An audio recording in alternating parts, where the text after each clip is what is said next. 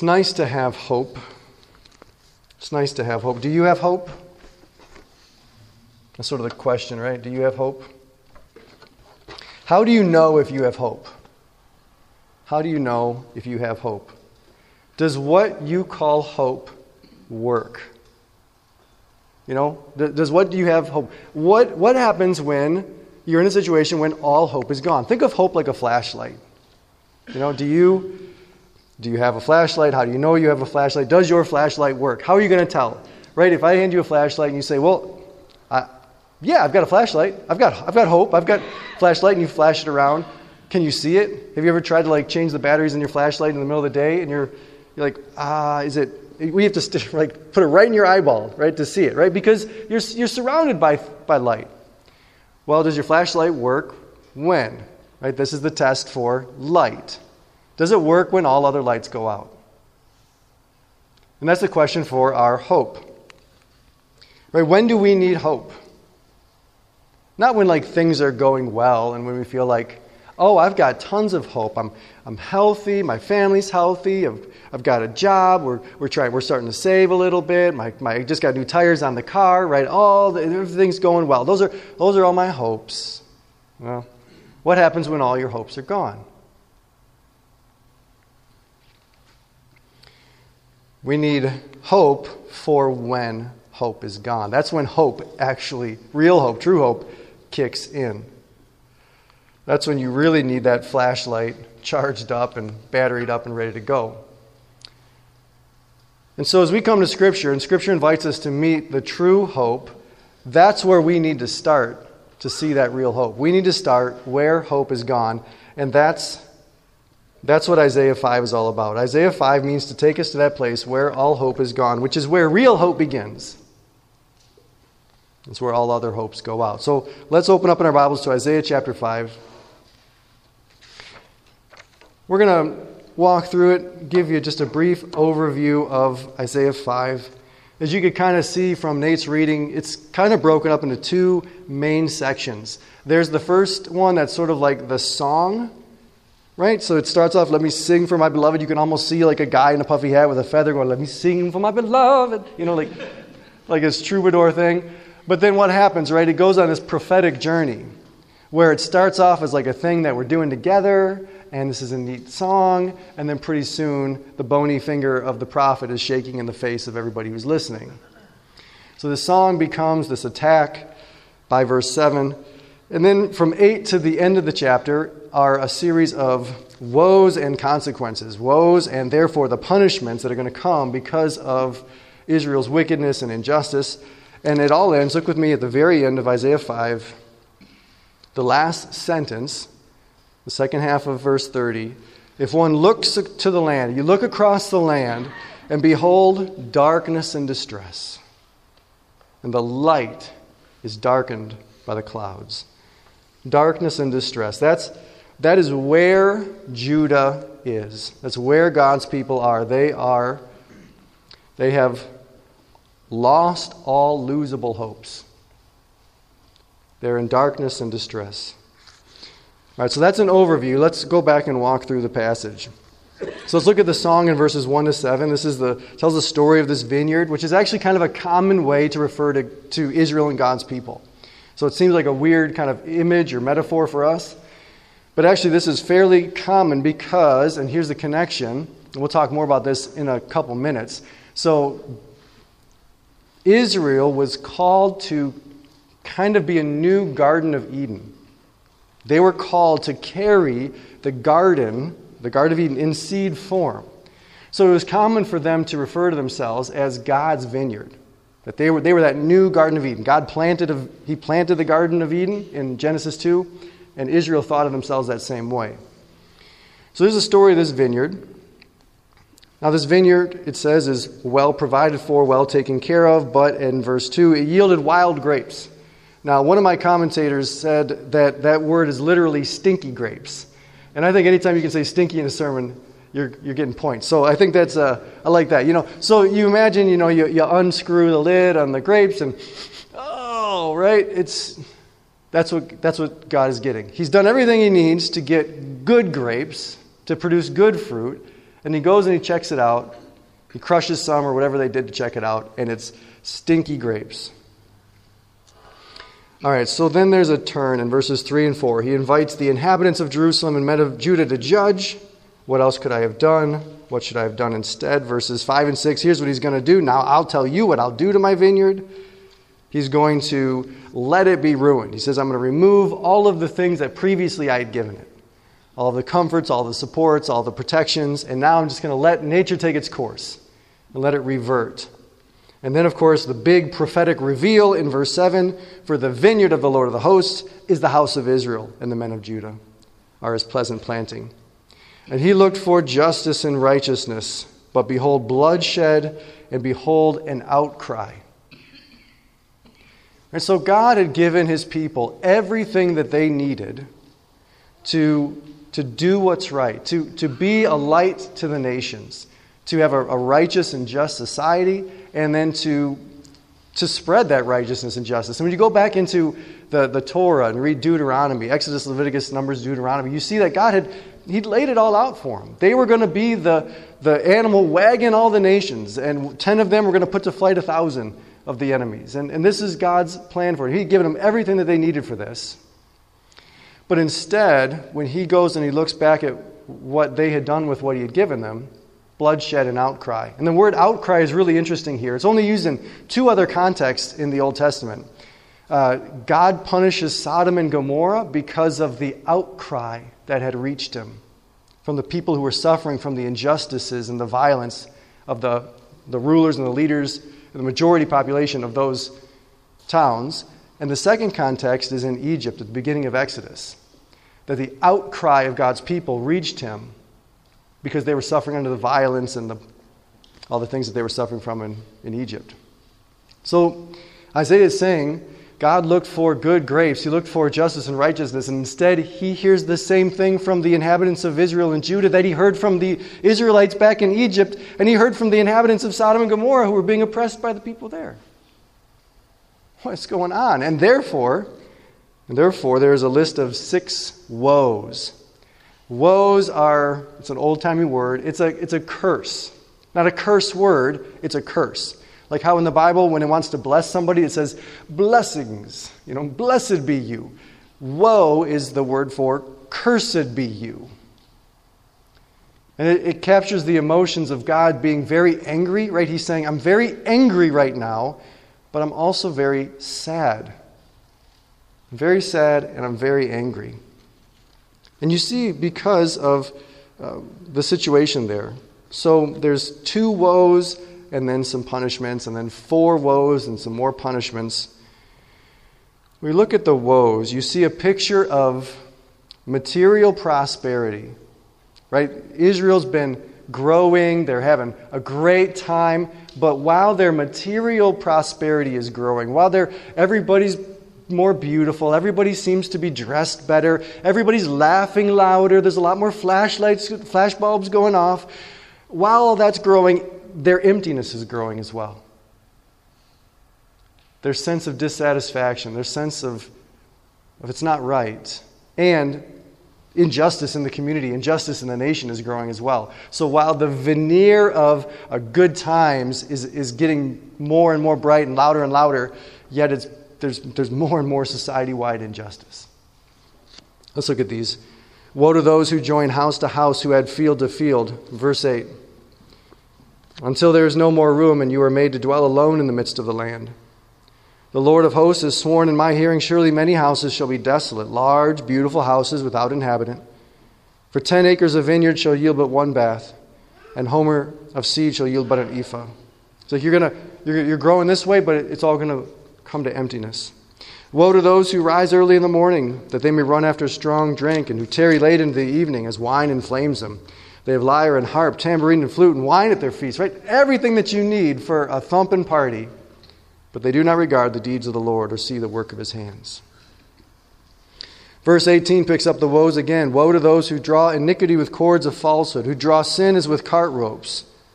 So here's the image, right? They're, they've got iniquity bundled up on their back. They've, they're hooked up to a cart full of sin, and they're, they're pulling it. And while they're pulling it, right, when you're pulling a cart full of something, it's hard. So they're car- they're pulling a cart full of sin, and they're saying, "Oh, let God be quick. Let him speed his work that we may see it. Oh, let the counsel of the Holy One draw near, and let it come that we may know him." Right? So their afflictions are all coming about because they're carrying all this iniquity and sin around. But they're sort of blaming it on God. And why doesn't he help? Why doesn't he help us out here? Woe to those who call evil good and good evil, verse twenty, who put darkness for light and light for darkness. You've probably noticed a lot of resonances to certain societies and cultures you've seen in history. Uh, I think we see some of this as well. Who put bitter for sweet and sweet for bitter. Woe to those who are wise in their own eyes and shrewd in their own sight. Woe to those who are, I love, this is my favorite one probably, heroes at drinking wine, valiant men in mixing strong drink, who acquit the guilty for a bribe and deprive the innocent of his right. Masculinity in this culture is being judged by, right, their ability to wear their shirt unbuttoned to their navel and throw up a, you know, a drink mix and, like, you know, pour it out and be awesome in that way.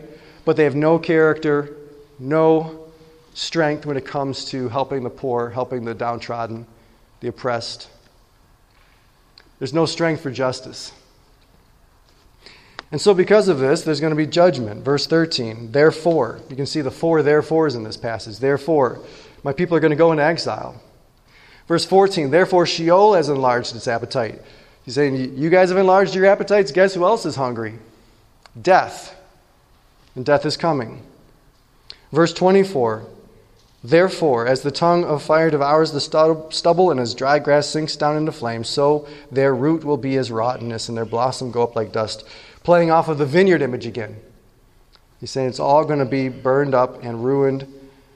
And verse twenty-five, therefore, the anger of the Lord is kindled against his people. And, and he goes on to describe the growing threat of Assyria. The nation is not named here yet, but that's the name on everybody's mind. And that threat is growing. And the Lord is saying through Isaiah, it's coming for you. And so again, we land in verse thirty. If one looks looks to the land, look all the, look all across the land, and what do you find? You find darkness and distress. Darkness and distress, that's where they are. Pause. Let me clarify something before we go back in to talk about the point of Isaiah five. So God made two covenants with Israel. The first covenant was the Abrahamic covenant. The Abrahamic covenant God made when he called Abraham. He said, Abraham, you and all your descendants, I'm making a covenant with you, and it is an unconditional covenant. God says, you just sit there, I'm going to do all the work for this covenant. So it is sure and unshakable, and its promises are guaranteed. Then, after they come out of Egypt in the Exodus, at Mount Sinai, God, through Moses, makes another covenant with his people. This is called the Mosaic Covenant, and it's conditioned. God says, if you will be my people, if you'll do the job that I'm calling you to do, and if you'll follow my law, then what? Life and blessings. And if you rebel against what I've called you to do, and if you reject my law, then curses and death. Deuteronomy uh, thirty, verse nineteen, is very clear on this. Moses says, see, I have put before you life and blessings and curses and death, so please choose life that you may live.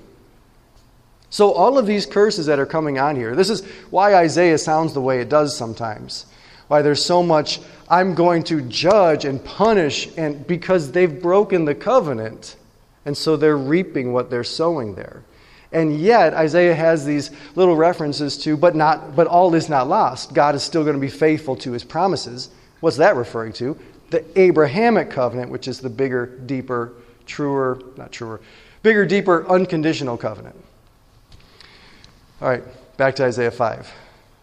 What is the point of this chapter? The point of this chapter is to help Judah see themselves and their situation more clearly. This is what this is what Isaiah is doing here. You remember that scene when um, when David commits adultery and has uh, Uriah the Hittite killed, and and he thinks he's gotten away with it, and then Nathan, the prophet who was in the court for King David, comes to him and he tells him, "Hey, David, I want you to weigh in on that. I got this situation where There's this guy, he's only got one lamb, it's like a pet. His neighbor's got all these lambs.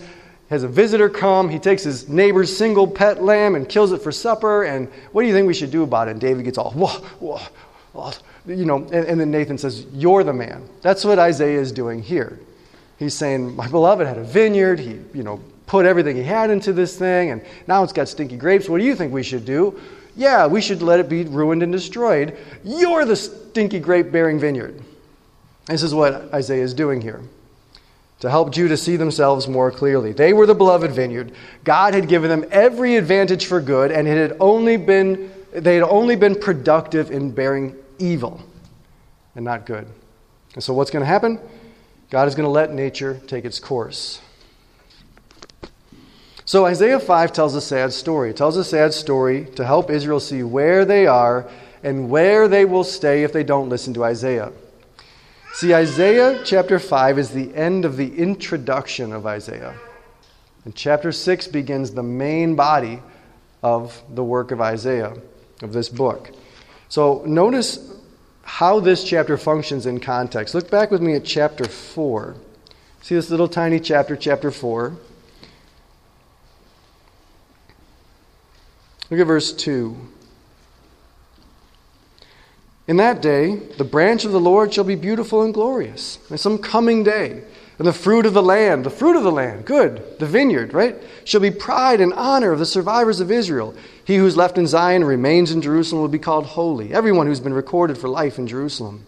When the Lord shall have washed away the filth of the daughters of Zion and cleansed the bloodstains of Jerusalem from its midst by spirit of judgment and a spirit of burning, then the Lord will create over the whole site of Mount Zion and over her assemblies a cloud by day and smoke and the shining of a flaming fire by night, for over all the glory there will be a canopy. There will be a booth for shade by day from the heat and for a refuge and a shelter from the storm and the rain. This place that is being described here, right, is God's people in a place of perfect protection, a place of flourishing and thriving, of, of having been purified and cleansed. And that's where God wants them to be, right? That's where they could be. That's where God wants them to be. Isaiah five, then, is where they are. God wants them to be there, kept by the, the cloud and the fire. You know these images from the Exodus. The presence of God covering, protecting, and allowing his people to flourish. That's where he wants them to be. But they're, where are they? They're in darkness and distress. And so, this sets up the main part of Isaiah then, which is, here's how we're going to get from point A to point B, guys. Here's how we're going to get from point A to point B. The path, the path, I'm afraid to tell you, is not going to be a happy path. It's going to be a lot of the reversal. It's going to feel like a lot of the reversal of your fortunes and the fulfillment of your fears, right? You're going into exile under Assyria, which, if you know anything about the ancient world, which probably nobody but Bible Bible uh, pastors do, uh, Assyria is like the worst, right? They were like the first great evil empire. They're just trying to figure out how to be evil in a way that doesn't like kill everybody. So they were just killing everybody and doing a really bad job at being a great evil empire.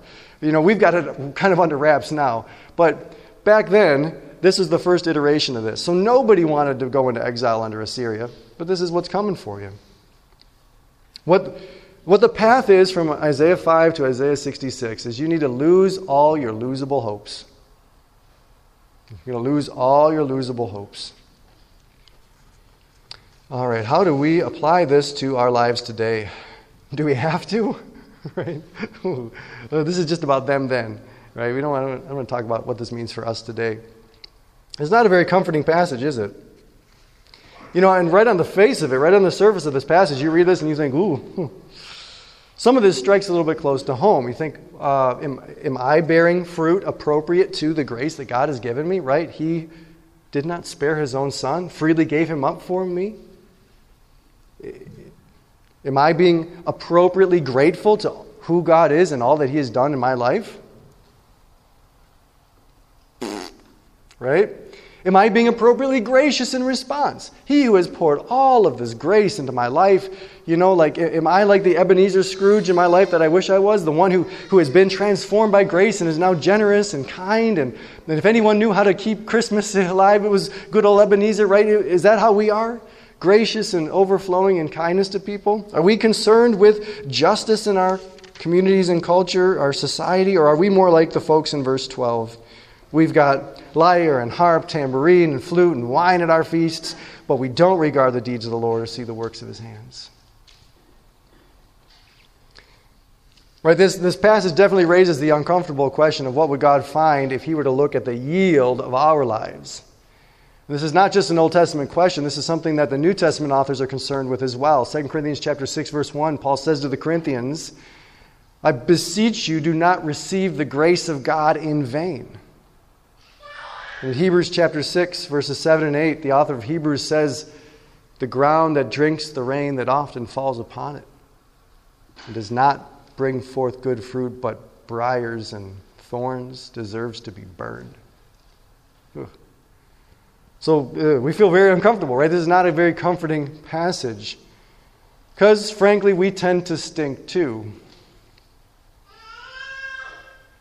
But that's not even half as bad as what we really need to feel with this passage, because I want you to just see something here. We don't even deserve these curses, right?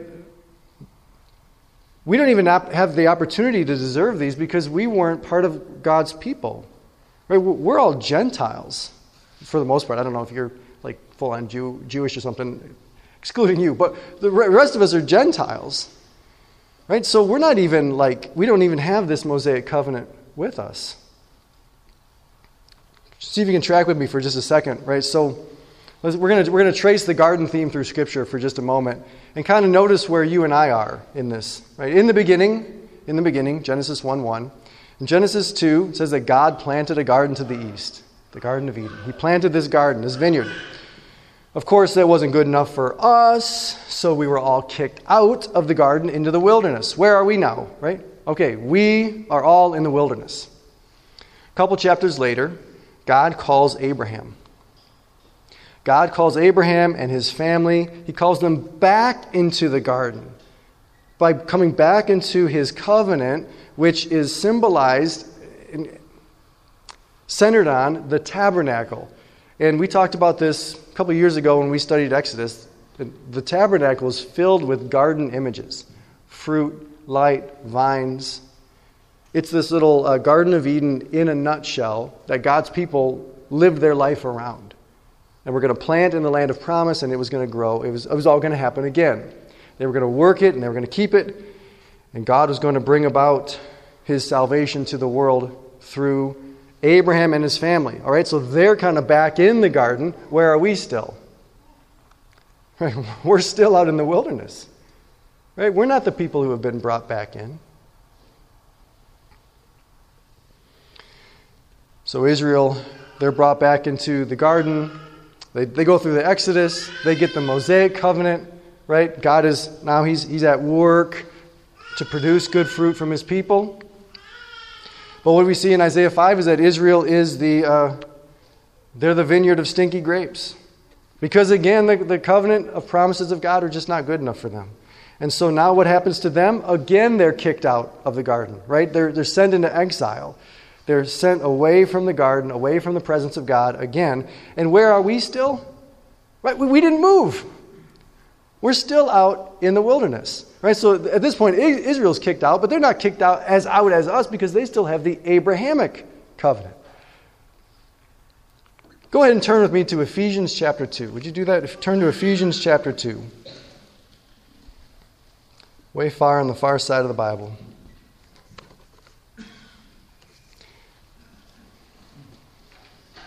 We're going to read what Paul says about where we were and where, apart from the gospel, we are.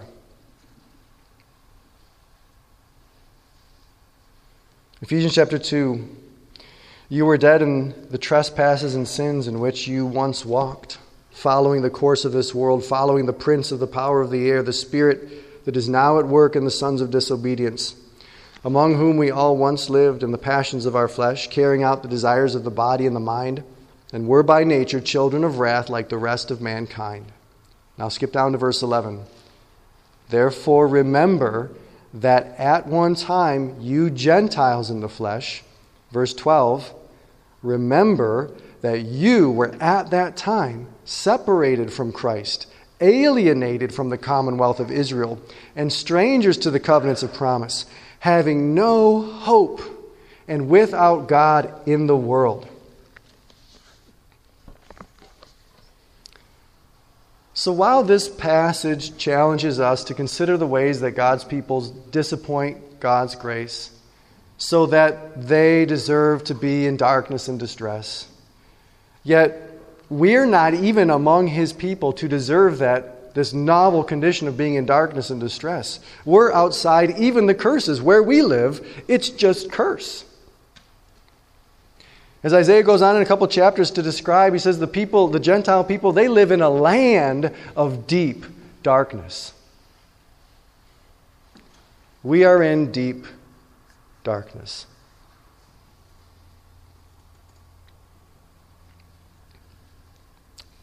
Do you despair? You should. And I think Isaiah's point is to get us to say, yes, we must despair. They must despair, and we must despair. Because only then will we be ready to take the journey that Isaiah wants to take us on. Only then will we be able to open up to Isaiah chapter six and see the Lord high and lifted up and begin the gospel journey that Isaiah wants to take Israel and us on. We need to lose all losable hopes so that we can find the one unshakable hope. We need to lose all losable hopes. Right? You and I have a ton of things that we're looking forward to, a ton of things that we want, a ton of things we desire, a ton of things that we take pride in. Well, at least I've got my looks. At least I've got my health. At least I've got this much in the bank. At least I've got these connections. At least, at least, at least. And what do we do? We lean on all those things. I love those things. You love those things. We're in the same boat here. But we lean on those things. We put our heart on those things. We look forward at the scary future and we say, whew. And Jesus doesn't come into it. And that's not what God wants for his people. So we, they must lose all losable hope so we can find the one unshakable hope. And that's not a fun journey, right? When is it darkest? It's darkest right before the dawn. And what's just before the dawn? What is it just there? The moment before light breaks forward? The deepest dark. And that's where Israel is in chapter five, verse thirty. And that's where we are. That's our world. We need to lose all losable hopes. And the story of the vineyard in Scripture doesn't stop here in Isaiah five. It actually keeps going. So when we come into the New Testament, uh, John the Baptist, what does he say when he shows up? You know what he says? He says, hey, where's the fruit? That's his big question. And Jesus, when he turns around, he comes, he says, hey, where's the fruit? The week before Jesus goes to the cross, right in front of the temple, everybody's gathered around, right? Things are getting kind of amped up. And whenever Jesus is present, there's soldiers standing by, people shuffling, taking pictures. Everybody's kind of looking around and what's going to happen. So everybody's keyed in. And Jesus says, let me tell you a story. There once was a vineyard. Right? And immediately everybody in Israel knows, oh, Isaiah five. He's, re- he's telling the story again. But Jesus says, there once was a vineyard. And the people who ran that vineyard never sent any good fruit to the master. They kept everything for themselves and they tried to pretend like it was their vineyard. And they owned everything. And so when the master would send servants to collect the fruit, they would kill him. And in fact, when he sent his son to see what was going on, they killed him too. And the point of Jesus telling that story right there is to say to the Pharisees and Sadducees, the rulers of Israel, to Israel, to say, hey guys, this is still happening. Why is Isaiah five still happening? You know what? This is the end of that parable. He says, you know what the master, that the owner of that vineyard is going to do? He's going to take it from those guys and he's going to give it to new leadership. And that's what Jesus is saying. He's saying it's time, it's time for new management. It's time for God's king to run God's kingdom. And there's one more reference in the gospel stories that Jesus makes to the, the vineyard story. And it's on the night that he was betrayed, while he's given communion and, and talking with his disciples, he says, guys, I am the true vine. I'm the true vine. I'm the I'm in charge of the vineyard, and I am the one true good vine being planted in it. In other words, Jesus is saying, I'm here to take over the vineyard. I'm here to bring it different people in, and, and I'm going to produce good fruit through them. I am the true vine. What does Jesus say? Abide in me, and you will produce much fruit. And so now, back in Ephesians, this is true for us. Ephesians chapter two, verse four. But God, being rich in mercy, because of the great love with which he loved us. This is going to be a long reading, so look at Ephesians two if, if you can. Verse four, God, being rich in mercy, because of the great love with which he loved us. Even when we were dead in our trespasses, God made us alive together with Christ. By grace, you, we have been saved. And he raised us up with him and seated us with him in the heavenly places in Christ Jesus, so that in the coming ages he might show the immeasurable riches of his grace and kindness toward us in Christ Jesus. For by grace you have been saved through faith, and this is not your own doing, it's the gift of God, not as a result of works, so that no one may boast. For we are his workmanship, created in Christ Jesus for good works, which God prepared beforehand that we should walk in them. Look down in verse thirteen. But now in Christ Jesus, you who once were far off have been brought near by the blood of Christ. For he himself is our peace, who has made us both one, and has broken down in his flesh the dividing wall of hostility, by abolishing the law of commandments expressed in ordinances, that he might create in himself one new man in place of the two, so making peace, and might reconcile us both to God in one body through the cross, thereby killing the hostility. And he came and preached to you who were far off, that's us, and peace to those who were near. For through him we both have access in one Spirit to the Father. So then you, Fellowship Bible Church, are no longer strangers and aliens, but you are fellow citizens with the saints, members of the household of God, built on the foundation of the apostles and prophets, Christ Jesus himself being the cornerstone, in whom the whole structure, being joined together, grows into a holy temple in the Lord. In him you also are being built together into a dwelling place for God by the Spirit.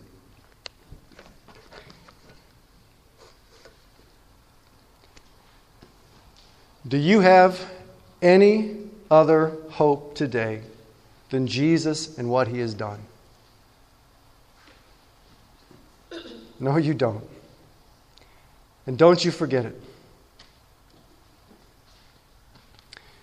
Our only hope is in him. Him to whom all the prophets bear witness, as Peter says. And so I hope today that you will lose all your losable hopes. And I know that's not going to be a fun process, but I hope that you can lose all your losable hopes so that you can find the true hope that is there for you in Jesus, that you can know the one real hope that there is, and those of you who know it and have found it may fix your hope completely on him. Let's pray.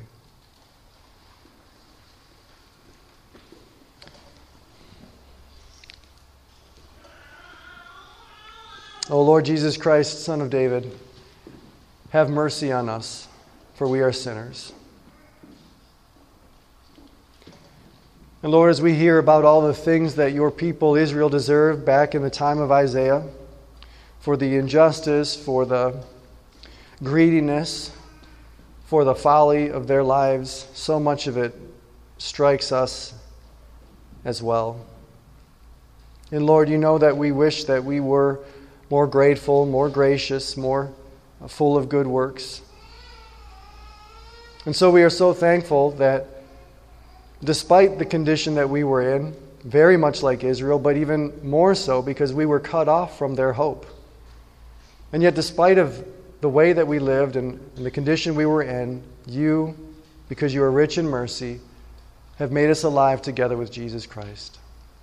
That you have saved us by grace, that by the life and death and victory of Christ, the fulfillment of all your promises in him and the pouring out of all the blessings through your Spirit, we are now welcomed in, into the vineyard, into the temple, and not just welcomed in, but welcomed in, connected to the good, true vine, so that we can bear good fruit as well. Lord, we are here this morning gathered in the name of Jesus because we freely admit and confess that we have no other hope. And yet we're also here because we, we accumulate hopes. Our hearts are, are just that way. And Lord, we pray that through your word and the work that you're doing in us, that you would help us to fix our hopes on you so we are not so easily upset by the world, not so easily let down by our own failures or the, the disappointments of life. But we can know the peace and the joy that you call us into. In Jesus' name, amen.